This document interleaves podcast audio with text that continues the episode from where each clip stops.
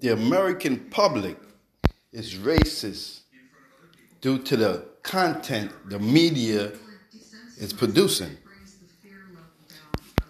The characters that they create in the films,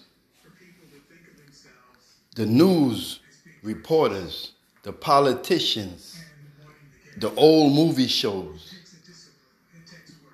all white.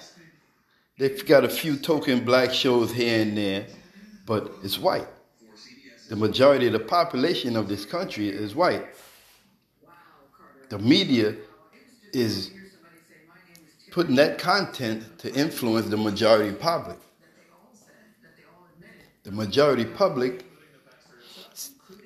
is white. They don't live in black communities. So the majority of white public is learning about the black people through the media. So when the media is showing negative aspects of black society, black communities, black people